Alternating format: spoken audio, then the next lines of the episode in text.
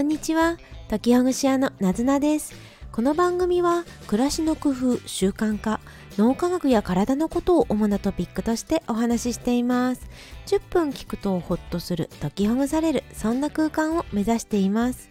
皆さんが工夫なさってることや感想をコメントや TwitterX でお待ちしてます。はいおはようございます。こんにちは。1月29日月曜日の朝ですね。皆さんいかがお過ごしでしょうか？昨日1月28日の日曜日ですね。朝地震がありましたが大丈夫だったでしょうか？千葉県の震源地となる地震だったようで関東地方に住んでいる私もぐらっと揺れました。自宅にいたので机の下にハッと潜ってそしてあの、ね、揺れが収まるまで机の下にいました。こういう時ああどうしようっていうふうに思ってしまいますよね。でまあね一回一回が避難訓練だと思ってそしてこんな時に地震があったらどうするかっていうことをまあ考えるようにしてそれで動いてみてください。まずは机の人などに隠れる。机がなかったら頭を守る。で家の中だったらできるだけ、まあ、狭くて上が危なくないような廊下とかそういうところが危なくないというふうに言われたりしています。はい。で、今日もね、引き続き地震対策シリーズということをお話ししたいと思うんですが、ちょうど昨日日曜日にあの私自身、私は、私自身、私があの地震とかの災害セミナーに行ってきました。で、その時の項目が、と食料の備蓄のことについてだったんですよね。で食料の備蓄についてはこのスタンド FM の音声の前回放送でお話ししたのでで、ね、ちょうど関係することだなとも思ったりしました。で、えっと、私がやっていることっていうことお話ししたことはおおむね合っていてで、まあ、大丈夫ななっていうことを再認識しましたでその上での防災講演会で話を聞いていてであこれいいなって思ったこと取り入れようっって思ったことを少しお話しします。まず食料備蓄のことなので、まあね、そういう一般的なあ基本のこともあるんですけどじゃあ実際どんなものを備蓄するといいのかということで私がさらに取り入れるといいなって思ったものが1つ目がフルーツ系のものです。なかなかねこういう備蓄するものって炭水化物が多くなりがちですけれど、うん、あの少しでもビタミン C が入っていそうなものであるとかあと食べて体や心がほっとするっていうようなフルーツのものってあるといいなって思いました例えばフルーツゼリーであるとかドライフルーツとかあとはフルーツの缶詰などを取っておくといいんだろうなっていうふうに講師の先生のお話を聞いていて思いました。あとはそのねあのその先生が大塚製薬の社員さんだったのでなので、まあ、の大塚製薬の製品のことについてもお話ししてくださっていて例えばカロリーメイトという商品は通常発売されているものは賞味期間がおおむね1年らしいんですけれどロングライフといって3年間持つものもあるらしくてその3年間日あの日持ち、ね、保存できるカロリーメイトっていうのもいいなというふうに思いました。それとポカリスエット。これはあのイオン電解質となるようなお水になるそうなんですがごめんなさい。私がイオン電解質がしっかりと分かってないんですがこのイオン電解質の飲み物を飲んでいると血栓あの血の塊ができにくくなるという研究結果があるというふうにセミナーで教えてもらいました。で、えっと、ポカリスエットのペットボトルを取っておくとかさばってしまうんですがペットボトルではなくってポカリスエットもしくはそういう他のイオン電解質となるような飲料の粉末を保存しておくとそうすると水と混ぜて使えていいよというふうに教えてもらいました。確かにそうだなというふうに思いましたね。保存期間は通常のペットボトルのポカリスエットが1年間に対して粉末のポカリスエットは1年6ヶ月だそうです。ですので少しだけ、ね、少しといっても1.5倍、1.5倍賞味期限が伸びるというところもメリットだなというふうに思いました。あとは、あのね、あの、なんていうのプロテインバーに近いんでしょうか。ソイジョイという商品も、これもタンパク質が豊富だというふうに言ってたので、まあ、確かにそうだなと思ってこの辺りのものも取り入れてみてもいいなっていうふうに思いましたはい今日はなんか本題になる前の話が長くなってしまいましたがですがこれも震災対策であるとか災害のね対策の備蓄の話になるので追加としてお話しさせていただきました。はい、で今日もともと話そうと思っていた本題がトイレのことですね。災害時のトイレについてとなります。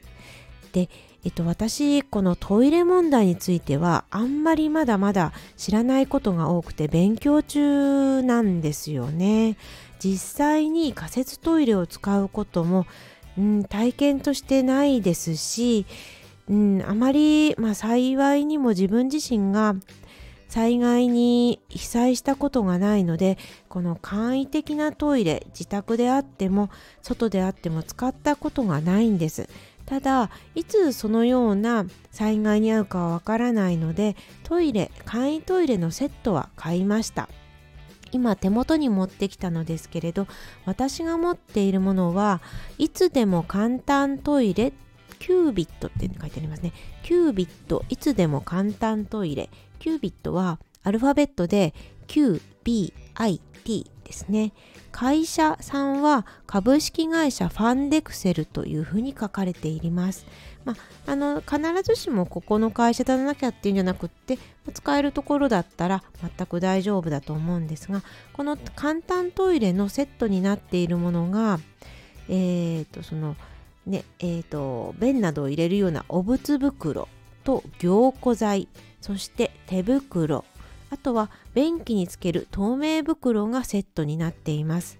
使い方としてはこれあのトイレがね家のトイレの便器はあるけど水が流れなくなったりとか、えー、電気が停電してしまってそれでトイレが使えなくなってしまったりということを想定しています。で家の便器をあの蓋を上げてそして透明の袋をセットし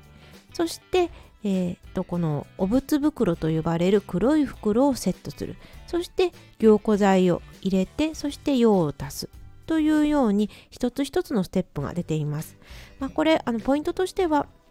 そのお物袋が匂いが外に漏れ出さないようなタイプ漏れ出しにくいタイプの袋となっているということ。あとは凝固剤がセットになっているっていうことがポイントですね。一度買うとこれ、えー、と20年間ぐらい消費期限消費の目安ですね。保管の目安というものが書かれています。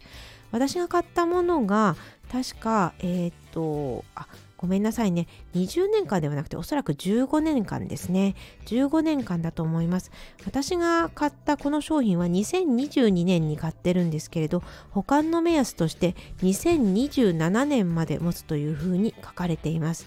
ですから一度買ったらもう十何年間もそのままで置いていられるので食品と違って買い足さなければならないということはほとんどないわけですね。ですからまあもう思い立ったら吉日でもう今日買っちゃいましょう。ね。今日じゃなかったとしてももう今週末に買っちゃいましょう。簡単トイレ、ね、もしくはそのこういう災害用のトイレ買ってみてください。はい。そして買ったらそれをどこに置くかという話なんですけれど私は自宅のトイレに置いてます。これあのそういうそれぞれのご自宅で災害袋に入れてるっていう方もいらっしゃると思うんですがただこのトイレのね災害用トイレをどこで使うかって言ったら避難所で使うんではなくって自宅でおそらく使うことになるんじゃないかと思います。で避難所は避難所で多分あの保管されてると思うので自宅で使うという場合には非常持ち出し袋に入れるんではなくって使う場所に置いておく方がいいですよね。ですから私の場合は自宅のトイレ2箇所にそれぞれこの簡単トイレ非常用のあのトイレセットを置いています。もしトイレ以外のどこかのね、クローゼットとか押し入れに入れてしまうともしそこのところがぐちゃぐちゃになってしまった時に取り出すのが大変ですよねそしてトイレに来たいという気持ちはなかなか我慢できないですそういうわけでこの災害用災害用のトイレについてはトイレに置いとくのがいいんじゃないかなって思いました私が今できてないことっていうとこのトイレを実際に使用してみるっていう実験のようなことがまだやったことがないんですよね。まあね、なのでこの辺りもちゃんとちゃんとというかそういう非常時に本当に使えるのかっっていうこと使える自分自身が体験したことがあるのか経験があるのかっていうことも今後はやっていきたいものだなというふうに思いました。そんなわけで今日は災害時用の非常用トイレのご紹介をしたのですがぜひぜひこれは1回買っておけばそしてトイレに置いておけば、まあ、備えになりますのでですからぜひぜひここは買っていただきたいなって思っちゃう次第でありますはい。今日も最後まで聞いていただきありがとうございました。今日までの、えーと、あとねもう一回かな。あの、え、そういう地震とかの災害対策のことについて5回ぐらいに分けてお話ししたいと思っています。